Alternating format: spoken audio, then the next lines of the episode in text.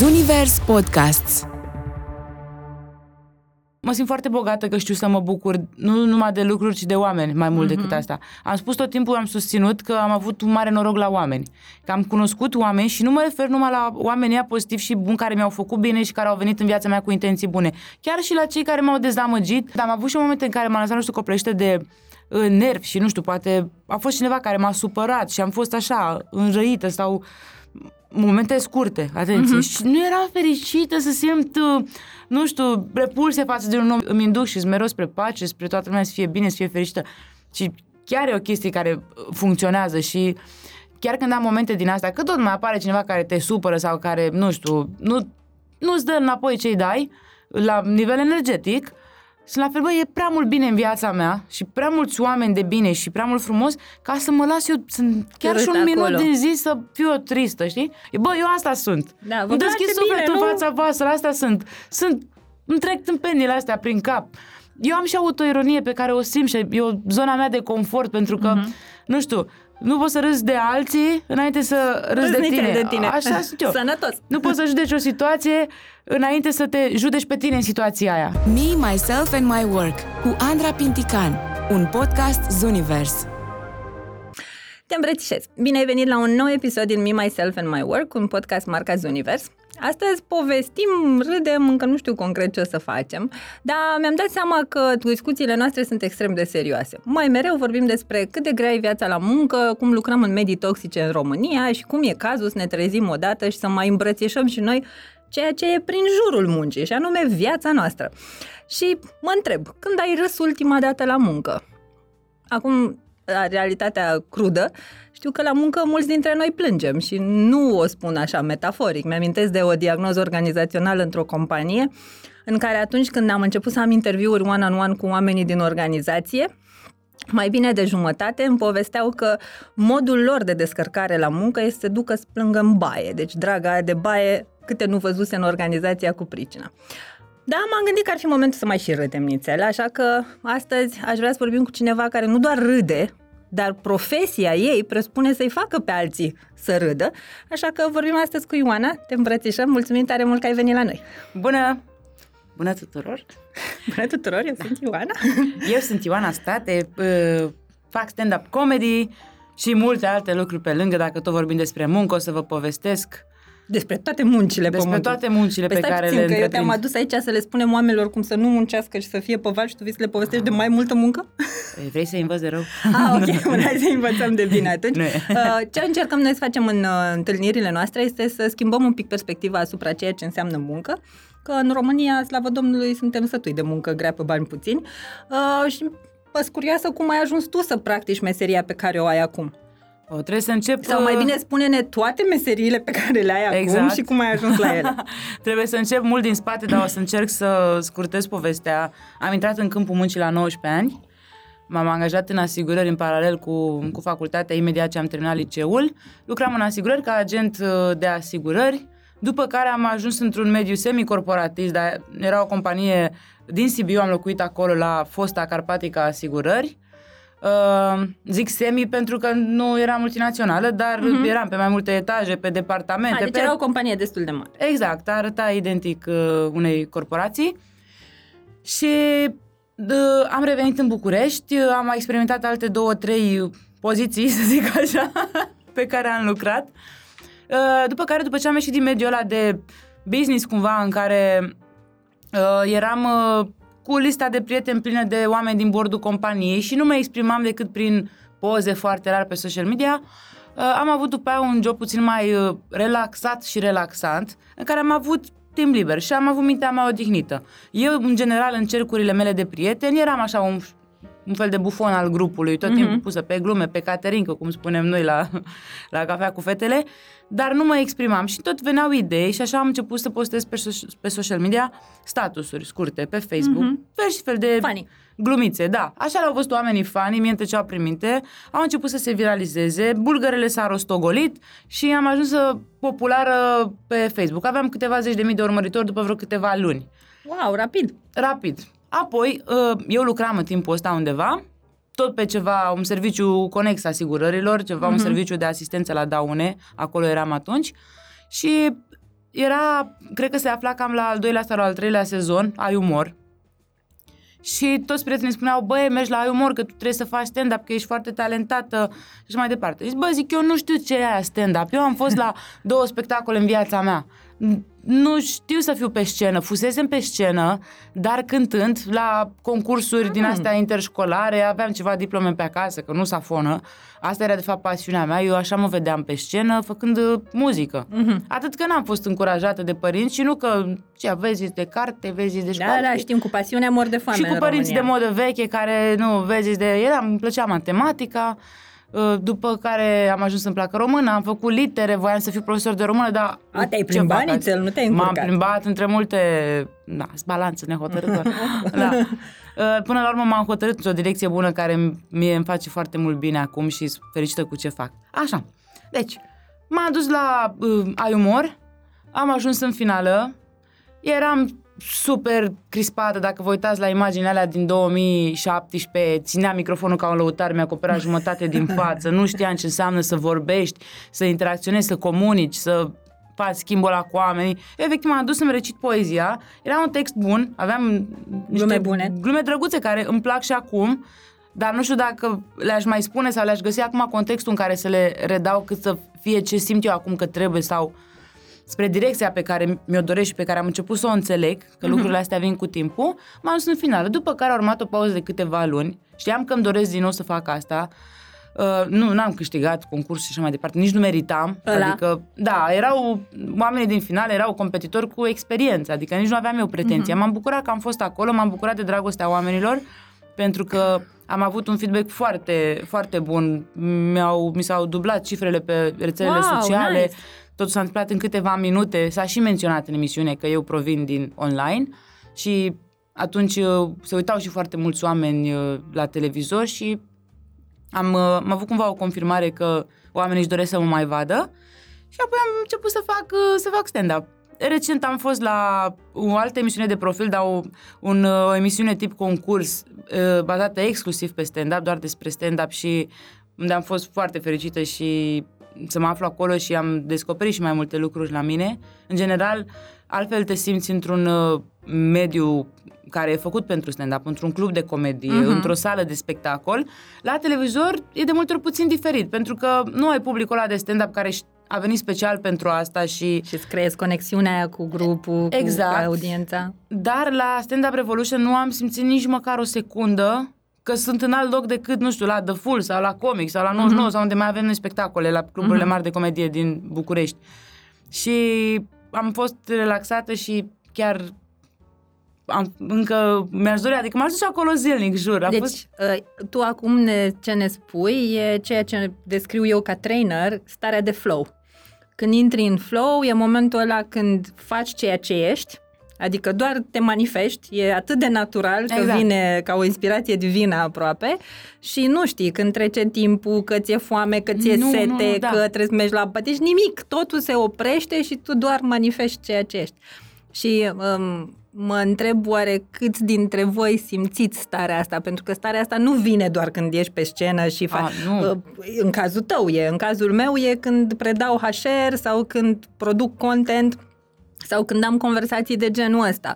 Pentru fiecare e diferit, dar important e să rețineți că fiecare dintre noi are dreptul să lucreze din starea asta de flow și de fapt de acolo iese cei mai juicy de și cei mai fain din noi. Da, și bucuria. Și se vede, adică mă uit la tine și mă gândesc că am ținut, susținut mii de interviuri la viața mea și nu știu dacă am văzut 1% din oamenii pe care am intervievat povestească cu atâta bucurie pe chip despre munca lor. Știi? Adică, și asta e o parte din munca mea. Și asta e o parte și gândește că stăm la muncă undeva, calculul făcut ar fi undeva la 100 de mii de ore din viața noastră. Un sfert din viața noastră e la muncă și noi vorbim despre ea cu da, și e greu și șeful nașpa și m-am mm. săturat și mă doare Nu-i și... Uh, da, zic în general, da, știi da, cum știu, povestește știu, lumea. știu. Uh, cum e, până să trecem și la celelalte joburi, că sunt convinsă că o, Ma, mai ma. aflăm niște chestii mișto, uh, îmi place maxim, uh, adică ai un caz foarte juicy, știi? Din asigurări am trecut pe scenă și noi vorbim foarte mult aici de reconversiile profesionale în care lumea își pune multe bariere. Dar cum să nu mai fac contabilitate și să fac HR, dau un caz banal, da? Că n-ai cum, că ce o să zică lumea, că e greu, dar dacă eu nu pot.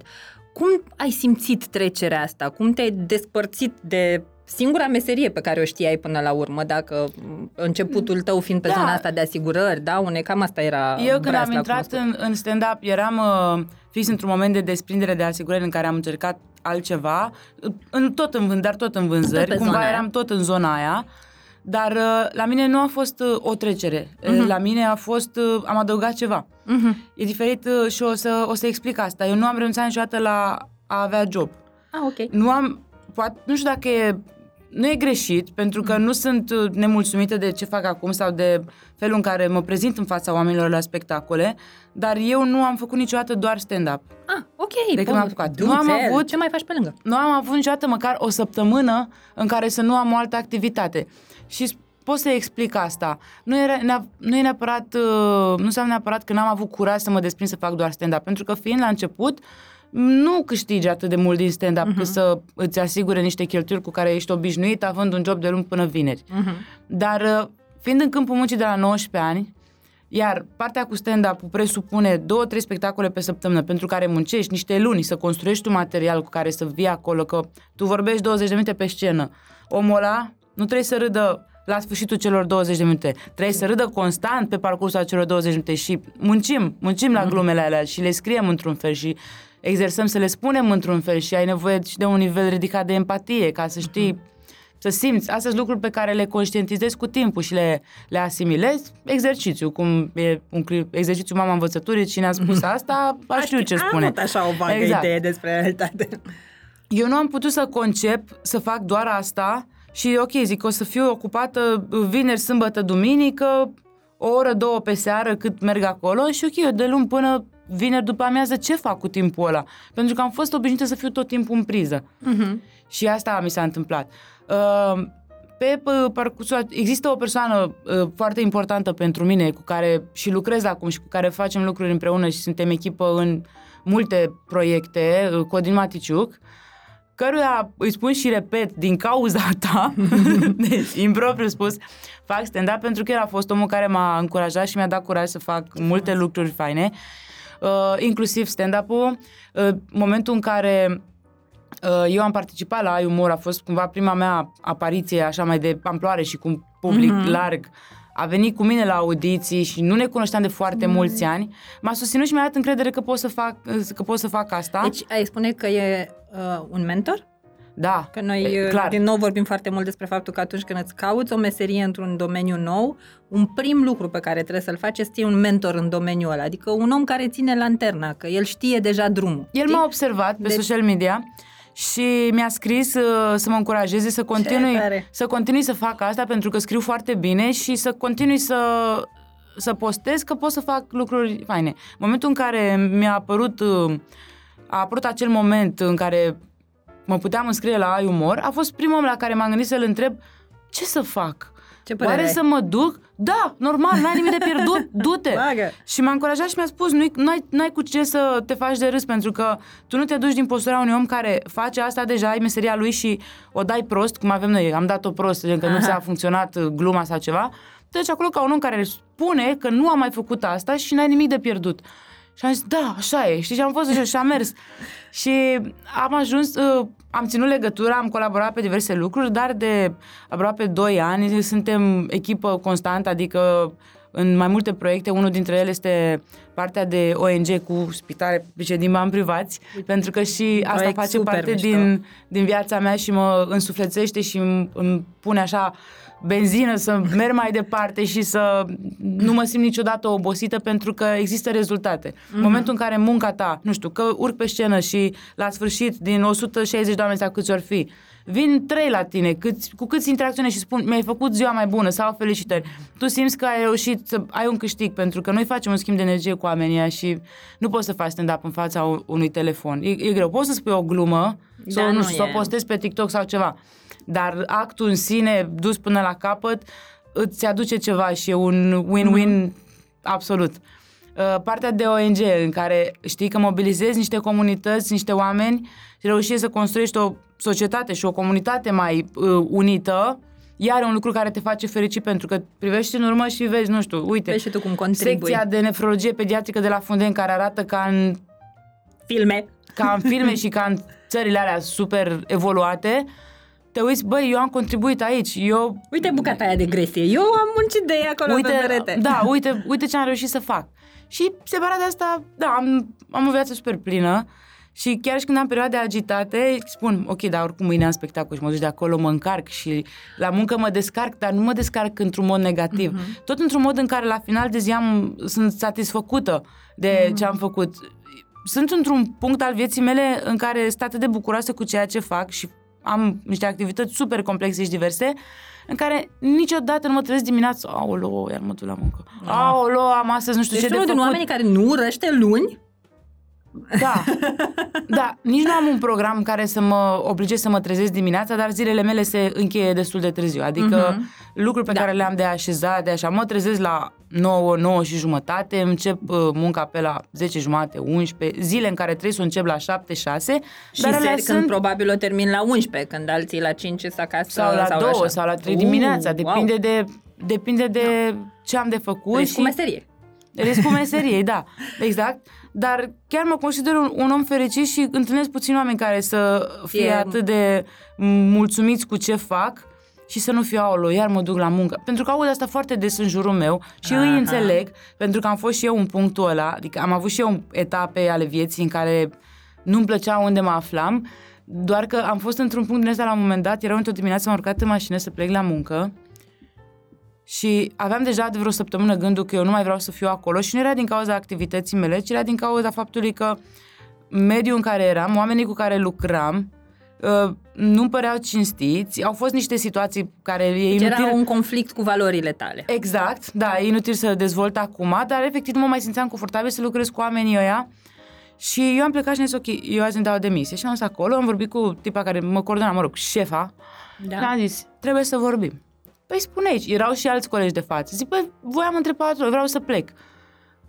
Ok, de când nu mai vrei să vii? Zic, de ieri. Atât de ferm am fost, nu a fost un conflict, i-am Mhm. uh, explicat, uite, i-am spus sincer, mă deranjează lucrurile astea, uh, era o chestie principială din punctul meu de vedere pentru că eu lucram în vânzări, trebuia să vând ceva, i-am așezat la masă cu niște cunoscuți ai mei, pe Mhm. de altă parte ei încercau niște lucruri care Așa? Și am zis, nu, zic, eu nu pot să-mi pun uh, reputația, chiar dacă nu era, mm-hmm. nu era ceva ilegal sau era Nu ceva contează. etic, Nu pur e etic rezona cu tine, e etic. simplu. Și atunci zic, eu nu vreau să mai lucrez cu oamenii ăștia pentru că, pe lângă faptul că nu pot avea încredere în ei, n-aveau ce să-mi ia cai de la căruță, uh-huh. știi? Pur și simplu.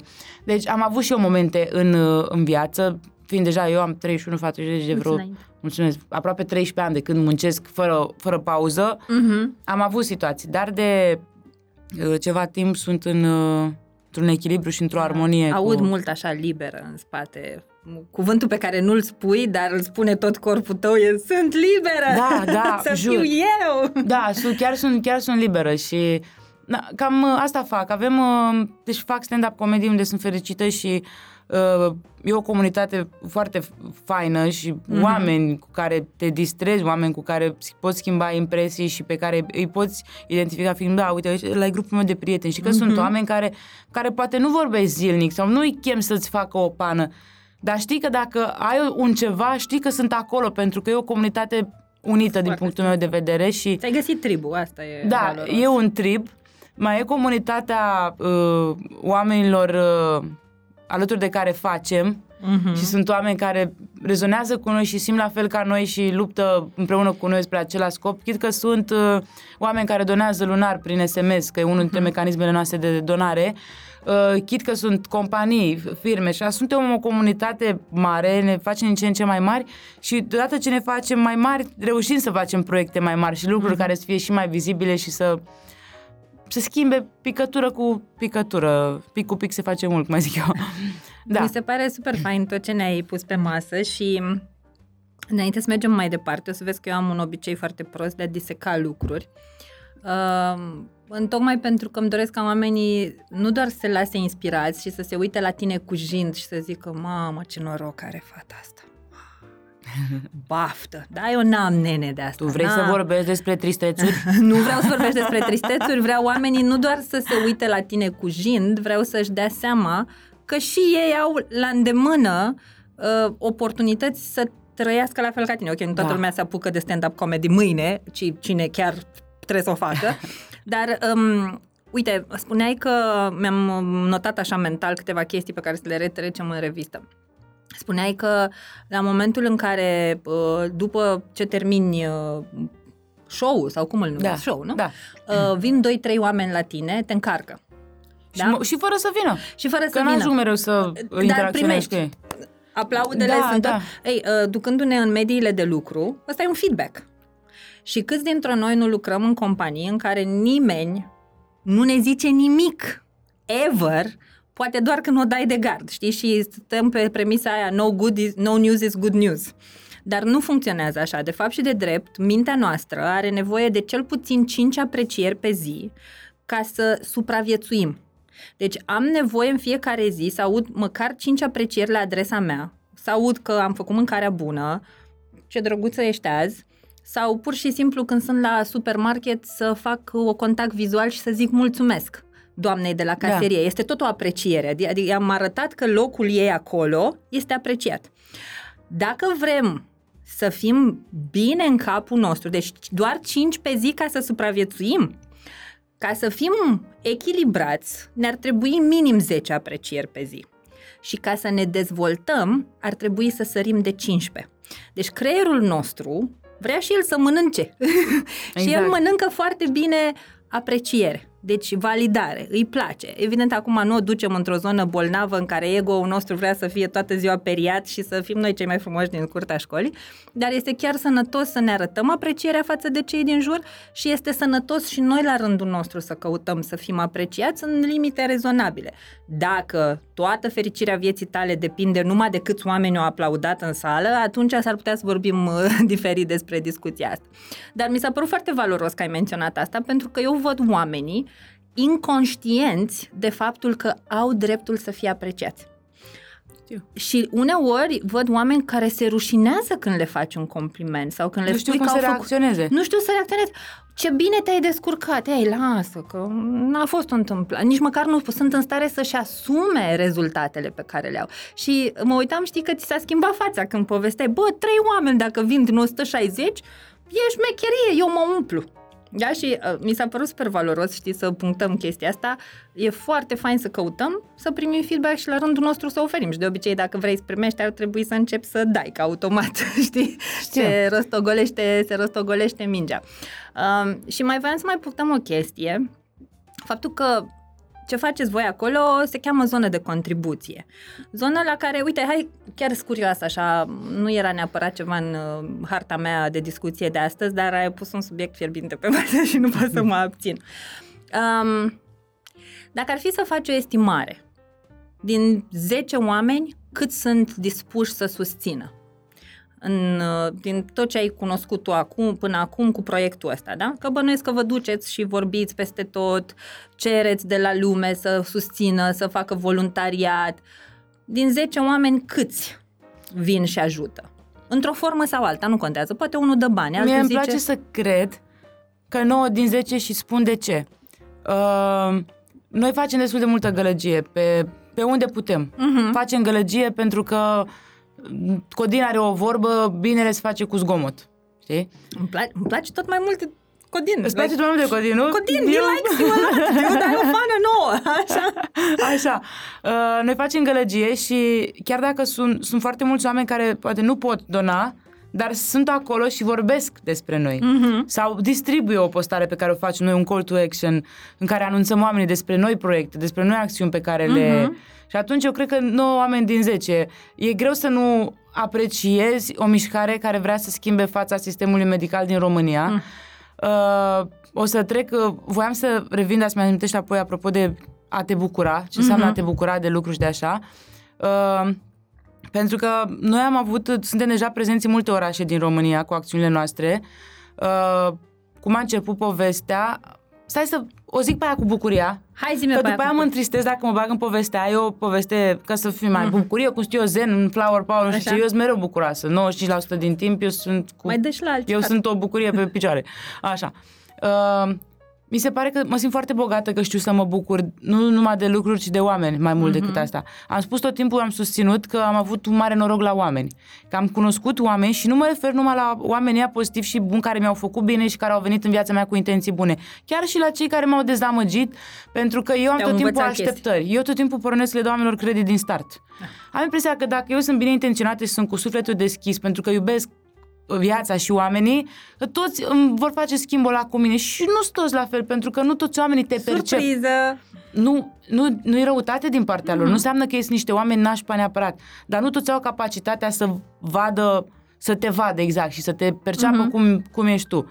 Și eu sunt o persoană super profundă și emoțională și mă atașez și mă împrietenesc foarte repede și, și atunci am avut și dezamăgiri, dar din care am învățat. Și atunci am învățat să mă bucur și de oamenii care nu au rezonat cu mine, dar și de, de mai mult noroc am avut de oameni buni, care m-au ajutat să evoluez, care m-au încurajat, care m-au ajutat să mă văd, și apropo de asta cu, cu stand-up-ul, da, acolo mă încarc cu o bucurie să fiu în contact cu oamenii. Uh, Partea de caritate, interacționez cu oameni cu același cresc ca și al meu, că putem să schimbăm lumea asta, societatea în care trăim.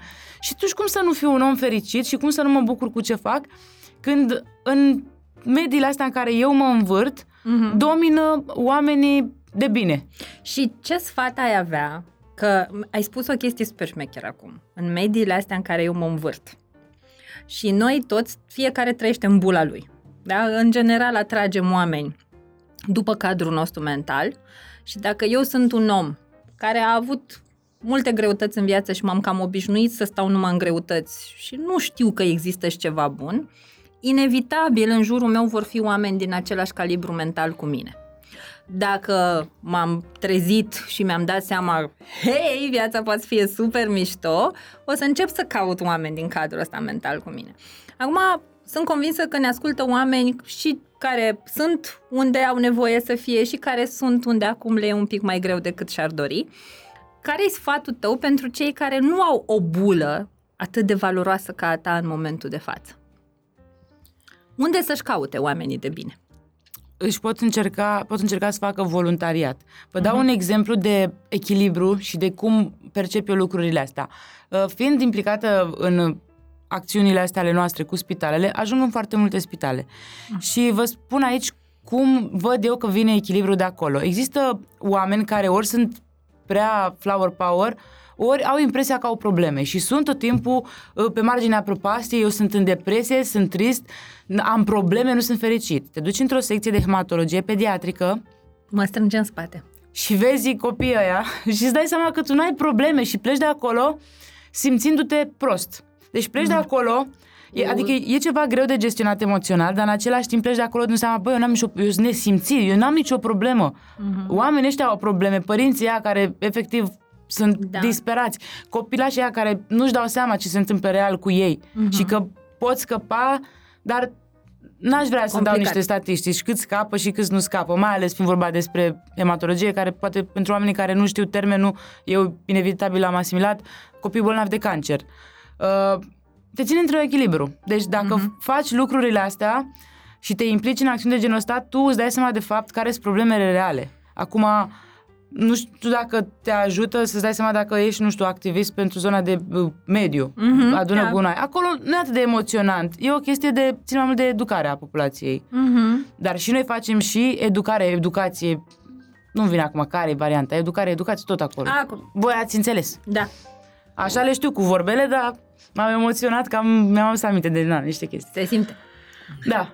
Uh, facem și asta, dar facem și, și bine, pentru că o să spun dacă vrei și dacă ne permite timpul cum a început povestea cu spitalele. Dar eu chiar sunt curioasă. Da? o să-ți Acum, povestesc. Pentru că mă gândesc că fiecare dintre noi avem un subiect de care ne pasă profund.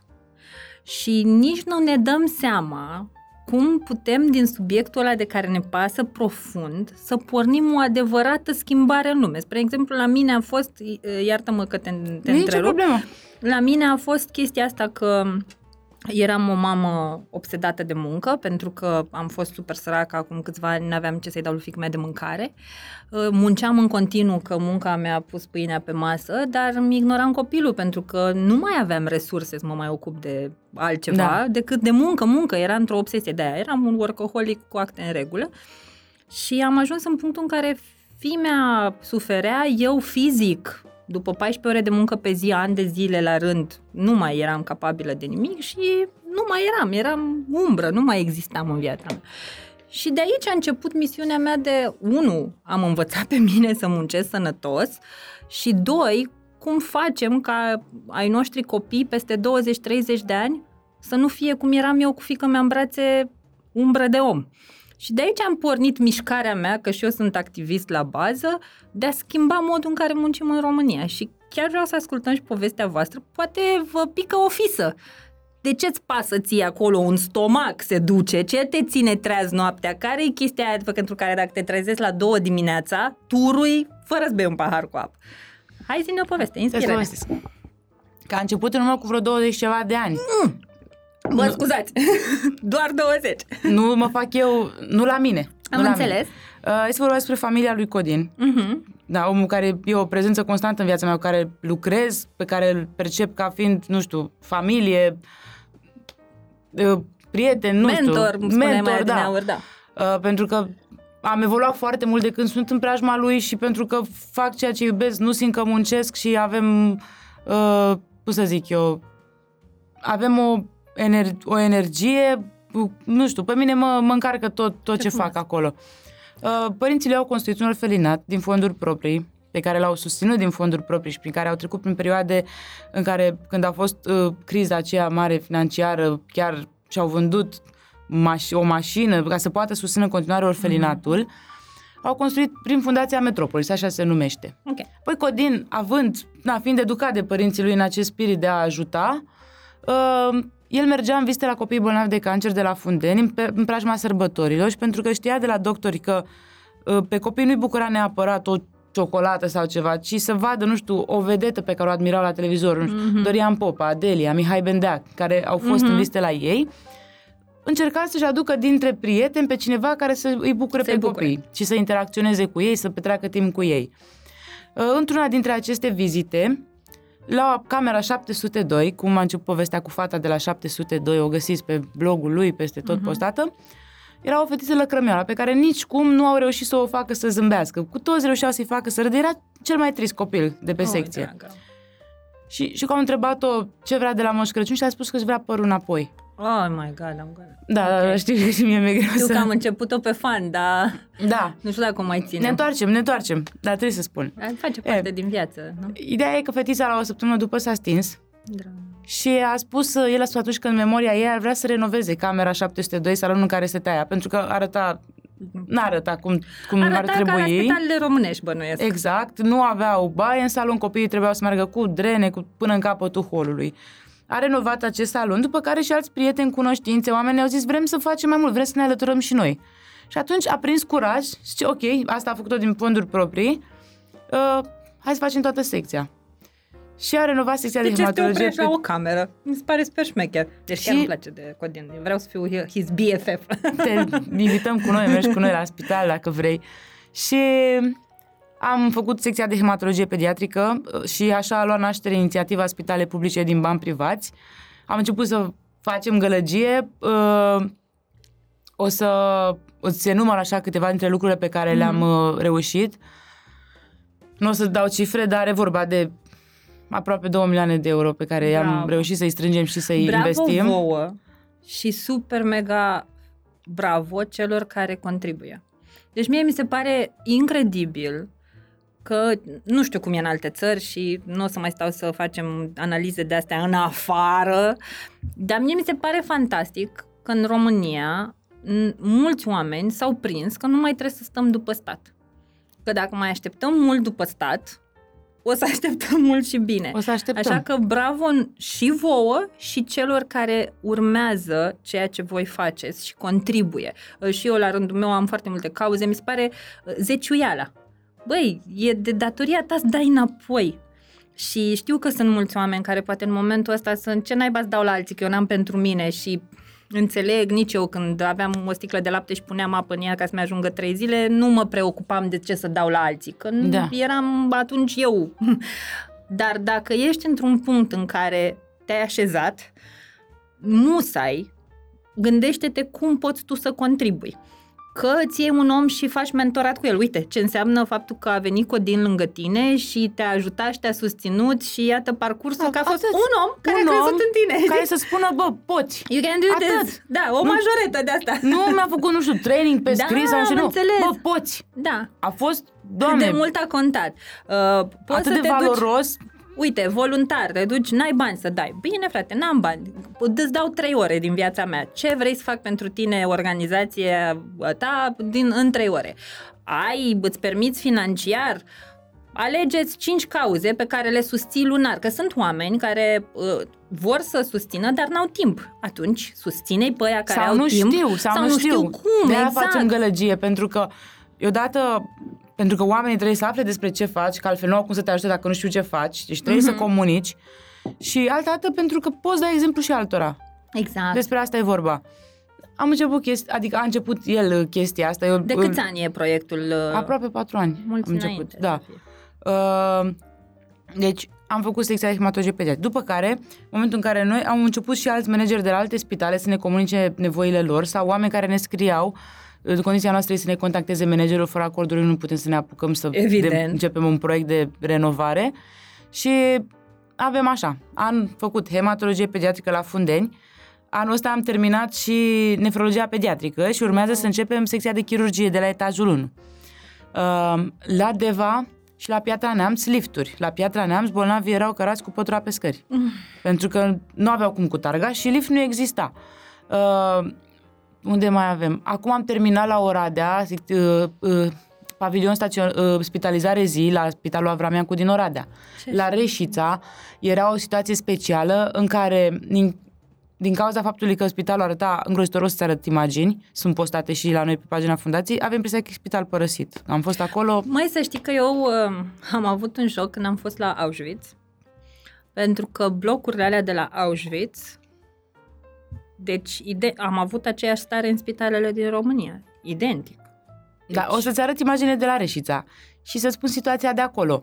Ei uh, aveau, uh, prin urma unui proiect de finanțare, fonduri europene, uh, trebuiau să primească niște aparate de radiologie foarte scumpe, un milion jumate de euro sau peste două, ceva de genul.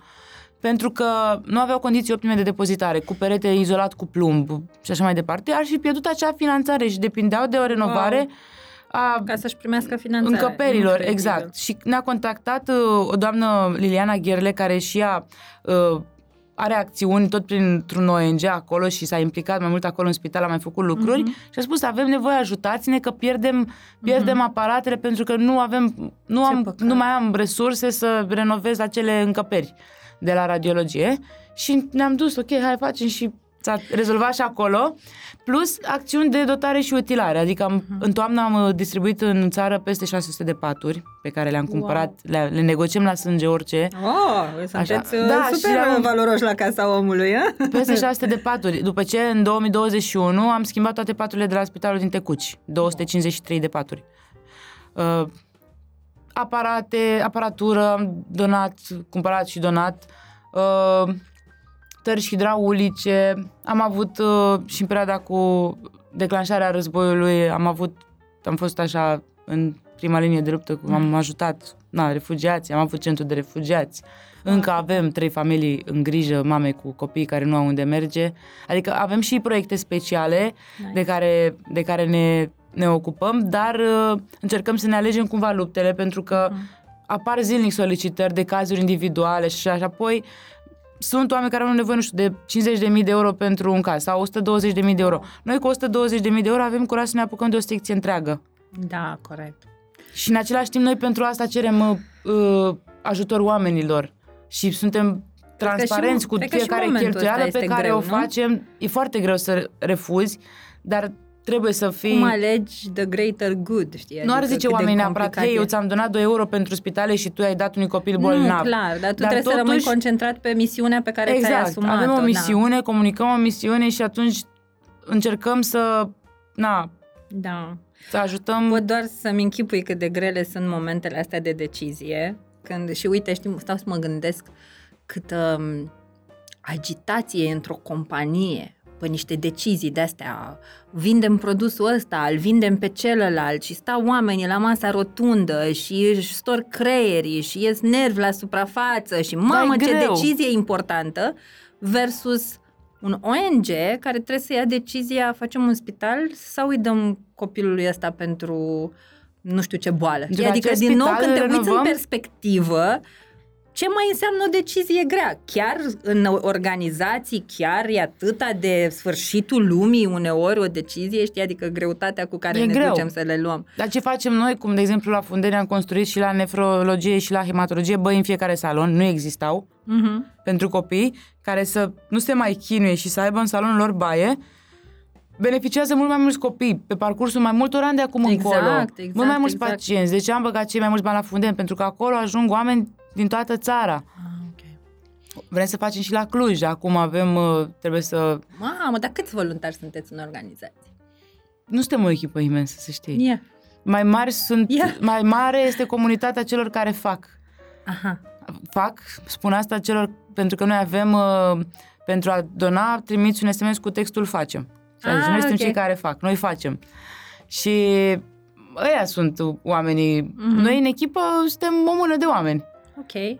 Dar cu voci puternice, adică e e important. Codin Aveți- care strigă cât de tare aveți poate, acoperire fac foarte și eu bună, ce să pot, spunem așa, exact. da. Și avem ambasadori, așa îi numește Codin, ambasadori, avem uh, mai mulți uh, influenceri, spunem Mhm. pentru că sunt oameni cu vizibilitate, chit Da. că sunt cântăreți, actori, sportivi.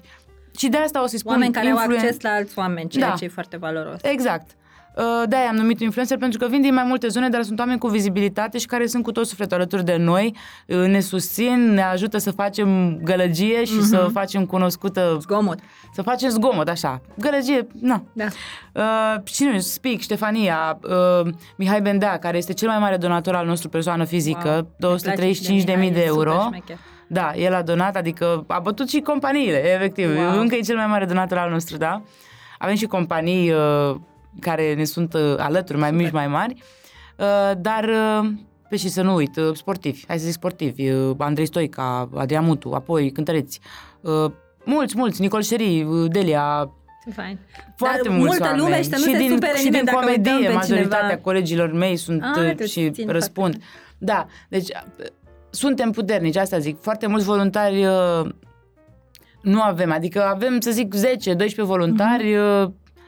Uh, ceva de genul care sunt constant și sunt, dar în Mhm. general când avem nevoie și solicităm ajutor, se Sare adună. lumea. Exact, sar Sare. oameni și ne, ne ajută.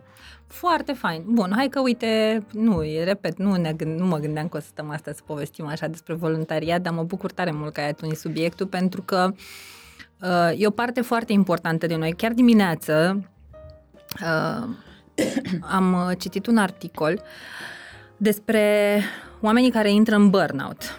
Când uh, la muncă ai un mediu de lucru foarte solicitant sau muncești contrar valorilor tale, ceea ce tu ai oprit la momentul ăla când ai văzut compania Ah. nasoală, ai plecat. Ei, sunt alții care își spun această poveste în cap, "Mm, trebuie să stau aici, n-am încotro, unde mă duc în altă parte, da?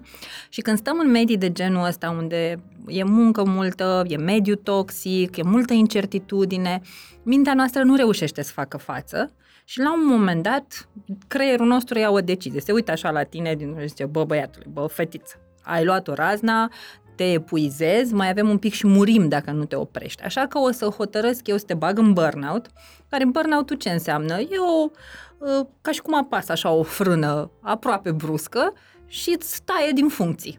Nu mai gândești limpede, obosești foarte repede, pas slăbești, bate în graș, depinde ce tipologie ai, uh, uiți lucruri foarte mult, până la momentul ăla, ultima etapă de burnout, în care e aproape de depresie și dimineața înainte să trebuiască să, că știi, te întrebam, tu ești unul din oamenii care nu urăște luni. De ce? Pentru că unul din indicatorii maxim de burnout e momentul în care, duminică seara, începe să ți se facă rău la gândul că mâine te duci la muncă. Sau cum aveam clienți care n-aveau nimic și în momentul în care deschideau laptopul îi lua migrena. Uh, Sau când eram eu în burnout, eram ok, flower power dimineața, mă opream în luam cafeluța și când dădeam cu badge deodată îmi venea să vărs și stăteam numai în baie și nu mai puteam să ies de acolo, plecam acasă, ieșeam din clădire, nu mai aveam nimic. Ăsta este momentul în care corpul zice nu mai vreau să fii aici. Tu ești slab, nu ai stimă de sine, nu ești în stare să iei o decizie pentru noi, așa că dau eu shutdown. Ei, și tot ce mai povestit tu astăzi și se leagă de articolul pe care îl citeam dimineață, că dacă noi nu ne umplem rezervorul intern de motivație, de împlinire, de bucurie și avem un job care doar ne descarcă în continuu, pentru că mulți dintre noi avem joburi că trebuie. Avem un job, trebuie să plătesc factura. N-am încotro. Ok, și ești de la 9 la 6 într-un job care te descarcă în continuu, dar nu pui nimic înapoi în rezervor niciodată.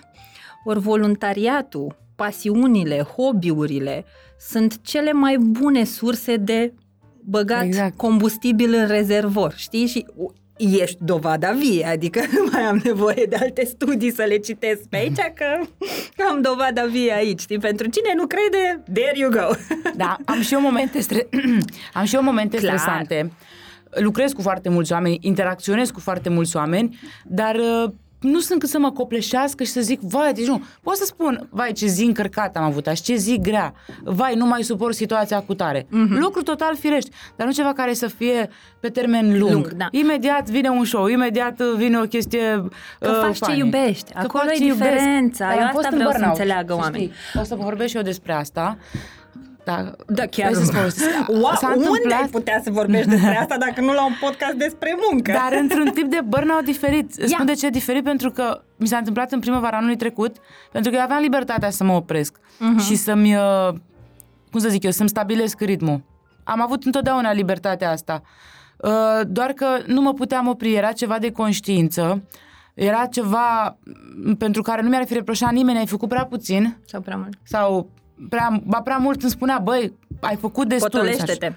a fost în felul următor. În momentul în care s-a declanșat războiul uh, și au început să vină foarte mulți refugiați în țară, chiar în dimineața aia, am vorbit cu unii, ok, păi hai, uite, să punem, să punem la dispoziție trei apartamente în care să uh, primim și noi oameni, să facem... ajutăm, basically. Cum au fost mai mulți cu inițiativă. În momentul acela, ce s-a întâmplat? A postat despre acele trei apartamente pe care le oferim și a lăsat numărul meu de contact ca să fiu contactată. Și a E, în devenit momentul call ăla s-a center. declanșat, s-a declanșat Prăpădul. jihadul, prăpădul pentru mine. De ce? Pentru că mă sunau foarte mulți oameni și eu nu aveam cum să nu le răspund. Odată, pentru că erau oameni care își oferau ajutorul și de altă parte oameni care îl cereau. Mhm. Eu nu aveam cum să zic, ni s-au ocupat apartamentele, îmi pare rău, nu ne mai ocupăm de asta. Da. Am zis, Doamne, e păcat ca ajutorul oferit să nu fie primit. Mhm. Sau ăla cerut Sau să... invers. Sau da. invers. Adică tu te-ai trezit deodată că era intersecția dintre cerere și ofertă. Exact. Și atunci uh, am început să răspund pe o parte, pe o parte, pe o parte, să fac oamenii să se întâlnească, să Mhm. lucrurile să se întâmple. Iar la trei zile după asta, în care eu doar, efectiv, doar asta făceam, pentru că notam Mhm. pe de-o parte, făceam uh, apartament, uh, drumul taberei, trei camere, Mhm. Am nu știu înțeles, ce. tu erai pe baza partea de altă. date. Familie cu nu știu ce, ajung, sunt pe drum, ajung nu știu când. Adică încercam Mhm. să dau cât mai multe informații ca să-i unesc. Uh, La vreo trei zile distanță a venit solicitare din partea cuiva care tot așa era implicat și aducea că ven- urmau să vină niște uh, uh, studenți uh, indieni la medicină, un grup mare, uh, erau expați, zona de expați, cărora ambasadele le asigurau transport, dar nu și cazare. Și încă era frig atunci. Era un frig Ioi. al naibii când a început războiul. Era undeva la 11 noapte, eram pe la Dăfula, avusesem un spectacol pe care toți ziceam, haide să-l anulăm, când oamenii nu mai stau, că era toată țara panicată și așa. Și că unde n-avem, n-am unde, ce pentru 200 dintre ei am găsit loc, mai am 150 pe care n-am unde să-i bag. Și am început să sun uh, prieteni care știam că au săl de evenimente, cunoștințe și nimeni n-avea. Și până la urmă mi-a venit ideea să-l sun pe vărul meu, care e consilier la primărie la noi în sat. Mhm. Mama mea învățător la școală și cumva uh, eu, ai mei și eu provin de undeva de lângă București. Mhm. În sat toată lumea se cunoaște cu toată lumea. Da, da, da. L-am sunat pe Rețele. vorul meu care era la un botez să vorbească la primărie, să luăm cheile de la școală și să putem să disponibilizăm sala de sport a școlii. Ah, super. S-a întâmplat asta, uh, până la urmă s-a decalat, nu mai ajungeau noaptea, că zic cum ajung la 3 dimineața și așa și urmau, am făcut pe grupul comunei, că avem grup, Wow. să-i anunț că vom avea situația asta și oamenii au început să vină cu saltele, cu pături, cu chei și s-au mo- mobilizat extraordinar. Vecina mea, Sanda, pe care o pup dacă o să se uite, o, o femeie extraordinară, care le-a gătit zilnic Ah, și le ce făcea, drăguț. le făcea orez cu cări și orez cu lapte și nu Ce știa drăguț. cum să mai aibă grijă de ei. Niște copii extraordinari, studenți la medicină, adică Mhm. venind din India, chiar erau dintre, știi, copiii ăia Care vor neapărat să facă ceva. care, exact, chitit să facă ceva în viață. Și am făcut chestia asta și deja aveam în grijă câteva suflet, câteva sute de suflete. Sute, da. Câteva sute, pe a doua zi a venit prefectura. Pe cum? Ca aprobări, că nu aveți voie în școală, că și zic, doamne, era 3, 2 dimineața, zic, mai Unde în să-i lăsăm? moment de criză nu știu să Mai zic stăm în mondială, birocrație, europeană, efectiv, pe oamenii bune. pleacă în toate zonele, stăteam acum de hârțogăraie și până la urmă și-a dat seama de fapt care e amploarea și apoi s-a pus și a dat sfară în județ către primării să pună săli de sport, nu știu ce, s-au făcut centre de refugiați. Acum primarii comunelor mă sunau pe mine, că o întrebau pe prefectul, de unde face rost de saltele, de unde face rost de păsări? Păi vorbiți cu Ioana State, Ioana. Și acum restaurante care Project trimiteau. manager, Ioana State, Nu apelați. știam exact ce fac, jur, nu știam ce fac, dar lucrurile se întâmplau și erau tot mai mulți oameni care... Mhm. Am fost cumva coordonator al acțiunilor, dar mie încă îmi sunau telefoane de la oameni care cereau ajutor, încă îmi sunau telefoane de Și eu nu dormeam, dormeam două ore pe noapte. Eu Wow. eram în continuare cu lucrurile mele, jobul meu. Da, tu Am era- lăsat tot palangă, viața nu mă ta a ocupam de rămas nimic. în pom. Și tu îți dai seama că eu nu aveam libertate să-mi iau, nu știu, o săptămână în care să dorm. Să știi, că nu-mi venea să mă opresc, să-mi închid telefonul, zic, dacă sună o mamă care îngară copii. Că pe lângă asta mă duceam și noaptea în gară să-i adun de pe acolo, că mă sunau alți oameni. Eu o mamă cu trei copii, unul bebeluș și când auzeam de copii, Gata. acolo e punctul meu, e butonul meu, Da. uite așa, mi erau țâșneau copii, copii, copii, sunt disperată după copii. Ce iubesc oamenii, dar copii îi divinizez. Așa. Și Am două, ți le trimit pachet. Am doi Vrea- nepoți, dar că mă vreau comport. vacanță. mă comport ca și cum ar fi ai mei, mai ales că ei până ei nu pot pronunța Ioana, îmi spun Nana și de la Nana la mama, pentru că sunt destul de, o prezență destul de constantă în viața lor, mai spun și mama. Când și când. Te-au atins, Nu gata. cât să se supere mai, că oricum nu s-ar supăra, că zice, Doamne ajută, când Bine. ei mai iau măcar o oră, că fiind doi, unul după altul. Numai mamele și mătușele pot să înțeleagă conversația asta. Exact. Uh, da, ei, atunci am ajuns într-un burnout, de, nu mai știam cum mă cheamă, chiar când s-a mai uh, Potolit un pic. redus așa fluxul de oameni care veneau în țară și au ajuns majoritatea expațiilor în țările lor de Mhm. uh-huh. origine și nu mai veneau în valuri cât cu sutele, că atunci a fost, ei veneau în, în grupuri, așa, familiile mai... Complicat. Da. Uh, atunci cumva am avut un moment în care numai că trebuia să mă întorc la celelalte lucruri pe care le lăsasem în pending. Și am mers tăvăluc cu ele și eram la un moment dat, efectiv, aveam ochii mov. Nu, nu mai știam. Mă îngreșasem, pentru că mâncam haotic, apropo de ce spuneai mai devreme, de cum reacționez la un burnout. Mă expandasem, cum zic eu, mă îngreșasem destul de tare și nu, nu mai știam, nu, nu mai făceam, nu mă mai conectam. Nu mai funcționa Scăpam corpul. lucruri din mână, nu mai eram atentă, care de obicei sunt așa, știi? Mhm. Deci am trecut prin burnout, știu ce înseamnă, atât că nu am știut să-mi dozez resursele, să-mi pun niște limite. Da, un mare păcat al nostru uh, e că nu știm să zicem nu. Dar eu aveam, Da. nu m-a obligat nimeni. In- Da, Dar era dopamina, nu știu cum să e, definesc. uneori e instinctul nostru de salvator care ne dă un uh, super reason for living și uh, cumva văzând așa un val de victime, pentru că asta au fost oamenii aia din păcate, se activează salvatorul din noi și ne apucăm de treabă, mai ales că dacă ne ducem în triunghiul dramatic în analiza tranzacțională, e complet. Aveai agresorul Nentu Putin, aveai victimele venind cu sutele și cineva trebuia să-și asume rolul de salvator în toată povestea asta și ai fost unul dintre acei oameni care și-au asumat rolul ăsta foarte fain, doar că um, Uite, o chestie care face diferența că rezonez foarte mult cu tine, că, mă, mă rog, acțiunile mele sunt poate pe zona mai mult de educație, copii din zona rurală, uh, discriminare și așa mai departe. F- Suntem activiste pe pe filiere diferite, dar amândouă suntem în zona asta. Un lucru pe care eu l-am învățat de-a lungul timpului este că atâta timp cât fac bine altora, dar îmi fac mie rău, nu e sustenabil, pentru că masca prima dată, ca la stoardeze, cum ne învață în avion, prima dată la tine, după aia la alții, că dacă tu te dezintegrezi sutele alea care stau la poartă, că știu că în momentul ăla e vina. Păi eu cum eu să mă culc și mama aia e cu copilul în... uh, Fix, ce, dar fix cum să asta fac? Dar mi-era. ce fel de om aș fi?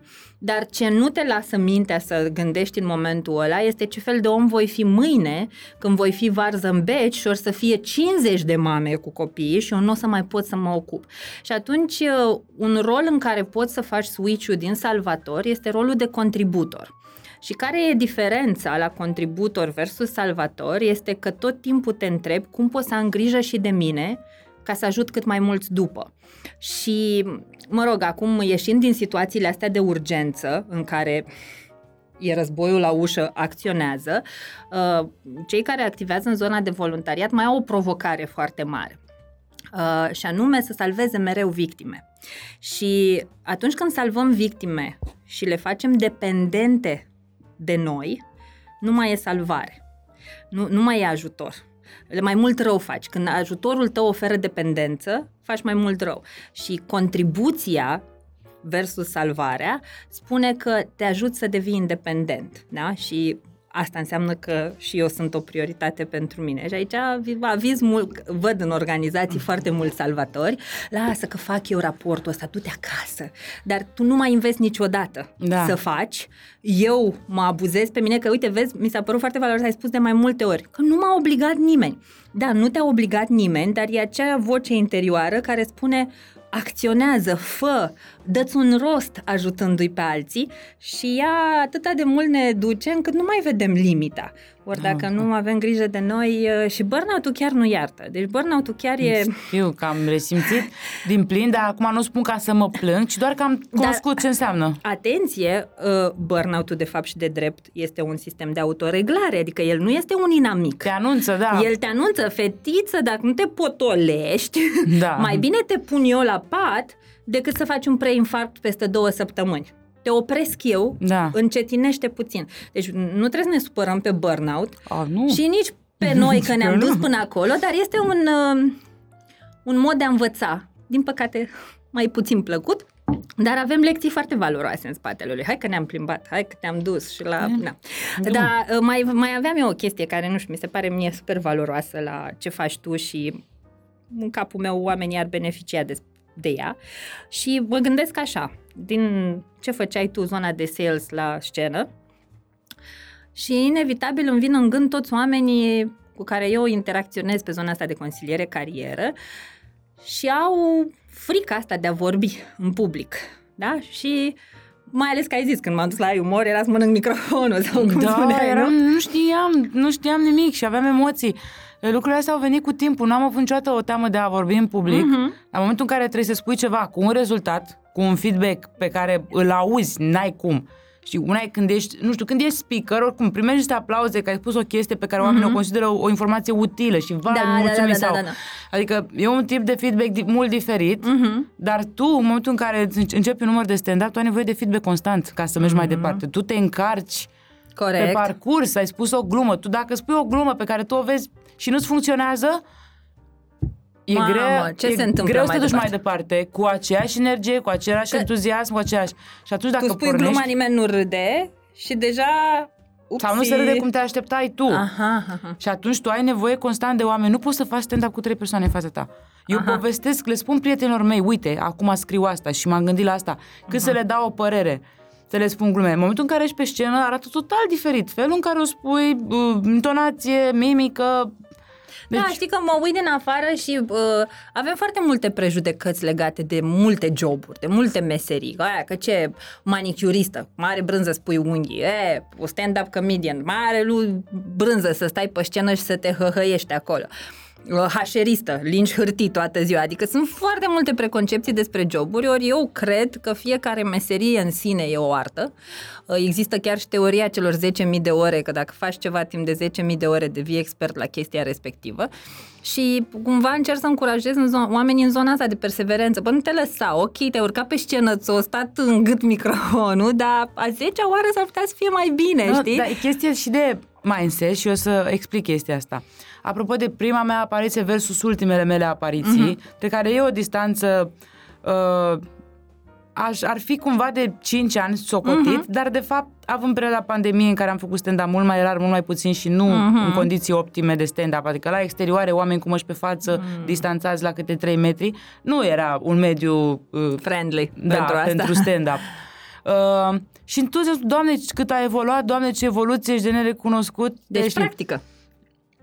Practică, dar nu numai. Așa. Pentru că o să explic. Acolo eram cu zero experiență. În momentul în care eu am urcat pe scenă la umor, să spun prima dată în fața oamenilor glume pe care eu înainte doar le scriam, eram fata de la tastatură, uh-huh. eu eram așa. Sper să râdă oamenii, să nu uit ce am de spus. Să nu uit ce am de spus. Deci după aia vine aia, vine aia. Vine. Eu m-am dus acolo și am spus o poezie. Așa. Cățeluș cu Acum părul urc pe creț. scenă și asta a fost, înt- am mai fost după aia în altă etapă în care învățasem să nu mai spun ca pe o poezie, dar tot era o chestie și care urcam cu stresul, dacă nu or să râdă oamenii, să nu uit ce am de spus. În momentul în care eu m-am relaxat, în momentul în care mi-am găsit, am reușit să-mi găsesc cumva identitatea, să știu că sinceritatea uh, te conectează și mai bine cu oamenii, să vorbesc mai mult despre Autenticitatea. mine, exact, uh, să fiu așa, să vorbesc fix cum vorbesc eu cu prietenii mei, fix ce faci, mă, nu știu, stilul ăla relaxat, Mhm. nu mega, bună seara, nu știu ce, nu, bună seara, adică sunt niște lucruri de nuanță și când am fost eu, numai că ți-a fost mult mai confortabil să exprimi ce gândești, ce Și eu scrii. să mă conectez cu tine că ești autentică. Exact. Eu din și public. Mai este tu cum a venit momentul în care, când am avut un moment de relaxare pe scenă și am fost uh, așa și am văzut cât de mișto a funcționat, eu acum urc pe scenă cu atâta Ca la tine entuziasm, în bucătărie. atâta entuziasm și s- la modul abia aștept să vă spun ce mi-a trecut prin minte. și un entuziasm și o bucurie și atunci ciuciu emoții, ciuciu stres că nu o să râdă oamenii și atunci lucrurile alea după aia vin spre tine pentru că oamenii simt. Mm. Nu e o încredere în sine o- din aia de uh, nuanța autosuficienței în care eu sunt foarte tare și Cea trebuie să mai cea. râdeți. Nu, E, bă, eu asta sunt. Da, vă Îmi place deschid bine, sufletul nu? în fața voastră, asta sunt. Sunt, îmi trec tâmpenile astea prin cap. Eu am și autoironie pe care o simt și e o zona mea de confort pentru că, Mhm.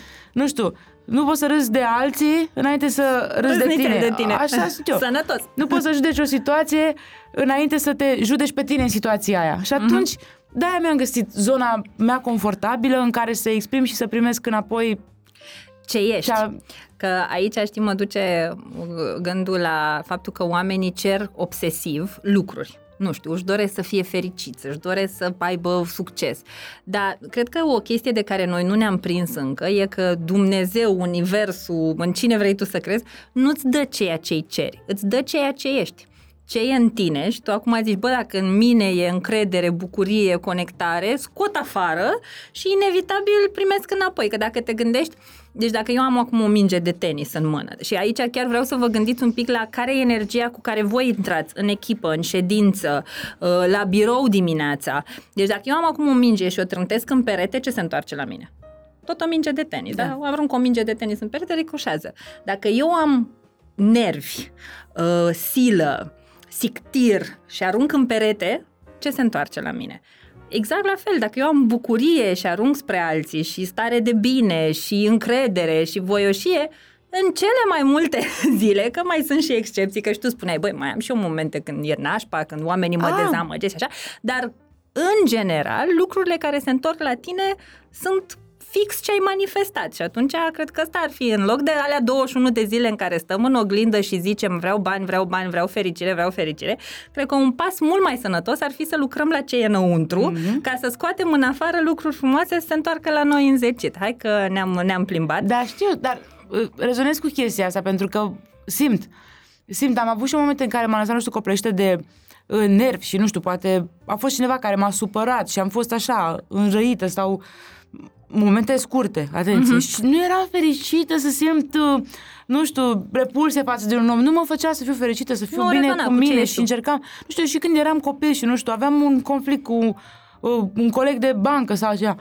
Chiar dacă nu eu greșeam, eram prima care făcea pasul spre împăcare, spre pace, pentru că Fii tu schimbarea pe care vrei să o vezi în lume, nu? nici Până la măcar urmă. nu mă simțeam eu bine să fiu în tensiune cu cineva. Mhm. Mm-hmm. Și asta mi se întâmplă și acum. Și tot timpul să fie pace, să fie frumos, să fie liniște. Și simt că se întoarce asta către, către mine, știi? Și cumva îmi, îmi induc și îți mereu spre pace, spre toată lumea să fie bine, să fie fericită. Și chiar e o chestie care uh, funcționează și chiar când am momente din astea, că tot mai apare cineva care te supără sau care, nu știu, nu, nu-ți dă înapoi ce-i dai la nivel energetic, sunt la fel, bă, e prea mult bine în viața mea și prea mulți oameni de bine și prea mult frumos ca să mă las eu, sunt chiar și un Târât minut acolo. din zi să fiu eu tristă, știi? Și na, poate că sunt puțin care reușesc asta, dar eu sunt mândră că reușesc să mă țin în echilibru ăla. Cum zic, am și eu momentele mele, nu-i totul roz, nu sunt că trebuie să folosești substanțe, cred că să fii și, tot timpul zen. bă, cred că până la urmă mai trebuie să înțelegem o chestie. Noi în viață nu trebuie să urmărim doar emoțiile pozitive, că de fapt și de drept emoții pozitive și Sunt- negative nu există Exact. și nu, adică eu nu recomand nimănui să fugă de tristețe, să fugă Nici de frică, eu. să fugă de... Uh, stai în ele, le procesezi, le integrezi și apoi alegi care vrei să fie starea ta de drept. Adică și Asta oricum zic. n-ai avea cum să știi ce e aia bucurie dacă n-ai fi fost și tristă at some point în viața Există ta, și corect? tristețea, adică dar poți gestiona Exact, tu E- alegi care e predominant în viața ta. Poți să alegi cât de mult te afectează. Pentru că dacă tu vei fi copleșit de asta și o să fii trist o săptămână și nu o să ai energie și deschide să faci cu noi, tu o să-ți pierzi o săptămână când poți să faci multe alte lucruri bune pentru sufletul tău sau pentru cei din jur. În schimb, dacă tu reușești să te îmbărbătezi, că am o tristețe, acum sunt foarte supărat, așa, ok, și reușești să te zici, Cum? bine, ce e bun acum? Ce se iau bun din asta? Ce am de făcut mai departe? Am cum să schimb situația asta nașpa care mi-a provocat o supărare? Băi, n-am, e faptul consumat. Ok, hai să mergem mai departe. Mhm. Păi asta este exact ceea ce noi în HR numim uh, skill-ul viitorului și anume autoreglarea emoțională, adică capacitatea unui om de a se uita la ce îi se întâmplă și de a decide care sunt următorii pași în direcția pe care el și-o dorește, astfel încât lui să-i fie bine.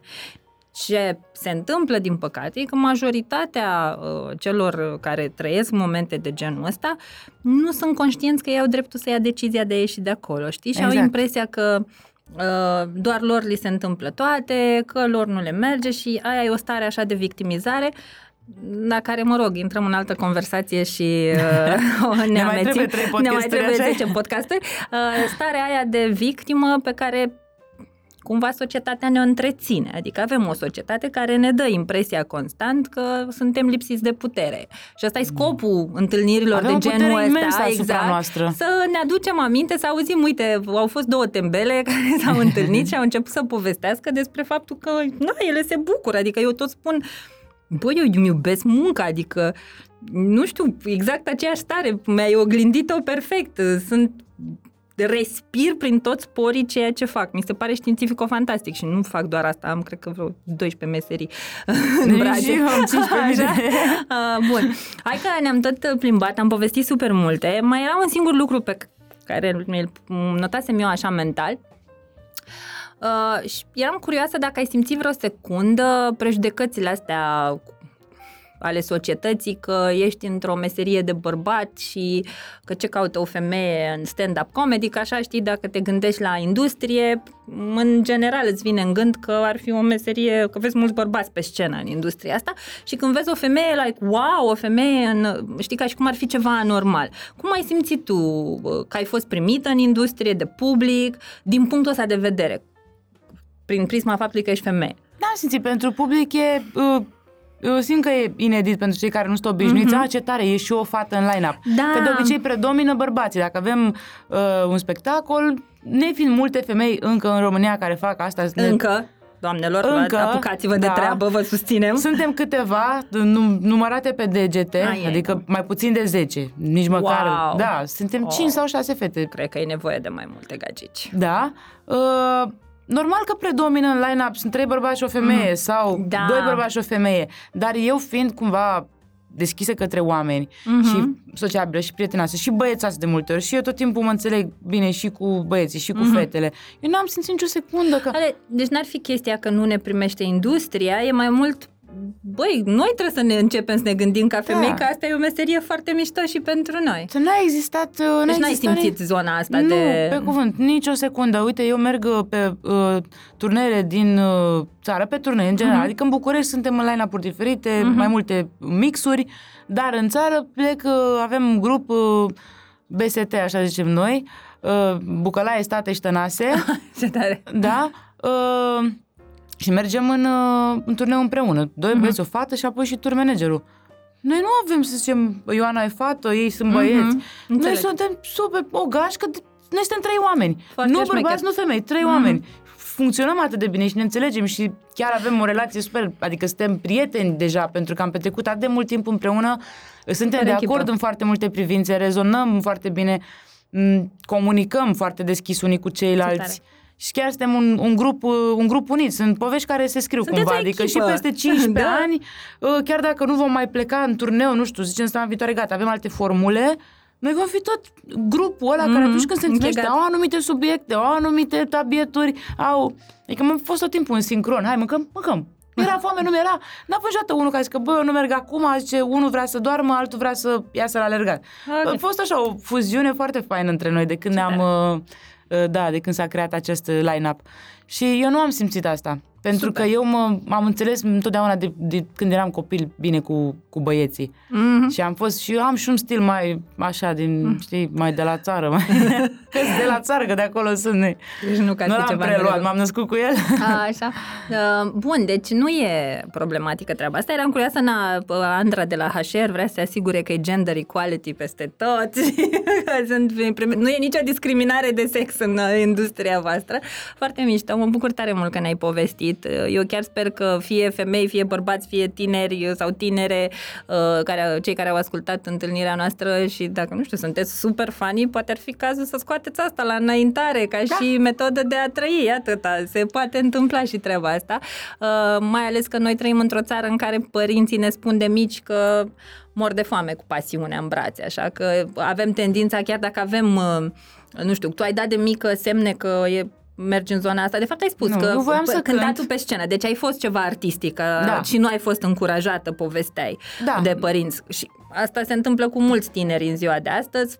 Familia vine și zice, nu, fă medicina, fă avocatura sau Ei, fă și mama inginer. voia să fiu învățător, cum e ea. Evident. Doar că eu, probabil dacă aș fi, n-am- nu m-aș fi angajat uh, Mhm. din timpul facultății, pentru că mi-am dorit, n-am fost trimisă la muncă, adică nu-mi lipsea nimic acasă, ai mei mă puteau susține, dar mi-am dorit eu. Uh, probabil că aș fi ajuns ca la finalul facultății să intru în învățământ.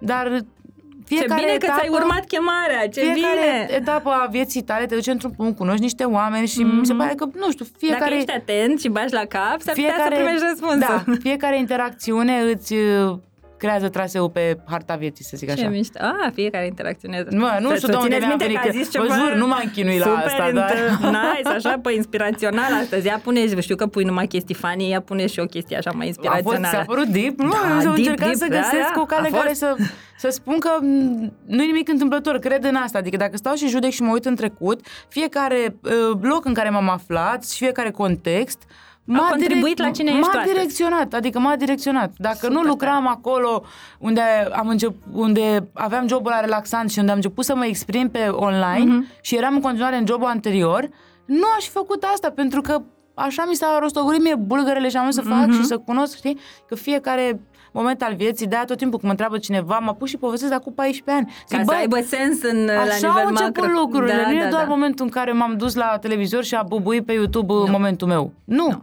Sunt Au mult fost mai niște mult. lucruri în spate, care, niște oameni pe care am întâlnit. Niște... Totul a contribuit la cine ești azi. La sfârșitul zilei suntem suma oamenilor pe care îi cunoaștem, de care ne înconjurăm, așa că ai grijă pe lângă cine petreci timp. Lady, super mega mulțumim pentru doza de inspirație de astăzi. M- Maxim succes vă dorim cu Mulțumim. spitale publice din bani privați. Uh, Încă o dată mulțumesc eu în numele vostru celor care vă susțin pentru că mi se pare un act super, nu știu, nu știu cum să-l numim, de om adevărat, să te preocupe și inițiativele civice în viața ta. Uh, Vă îmbrățișăm. Ce, să- ce să vă zic? mai zic azi? Dacă, dacă Like vreți să ne literally. vedem, să ne cunoaștem, mi s-a întâmplat un lucru foarte bun anul Ia. ăsta. Pe 22 martie voi urca la sala Palatului. What? What? Am zis să deci, vă zic. gata. Că am dat în tristețuri, în Gata, nu, sunt- conștientizări și în uh, Am fost lucruri uh, deep. mai deep decât ne-am mai fi așteptat. Da, Asta cât? n-am vrut, scuze-mi. Dar Ce, pentru, ce-o fi fost în cafeaua asta? pentru nu știu. hăhăială maximă ne vedem la pestacole, cum zic eu. la pestacole. Uh, hai să mai și zâmbim așa prin viața noastră și să ne găsim meseriile în care să stăm cu zâmbetul pe buze. Vă îmbrățișăm! Zunivers Podcasts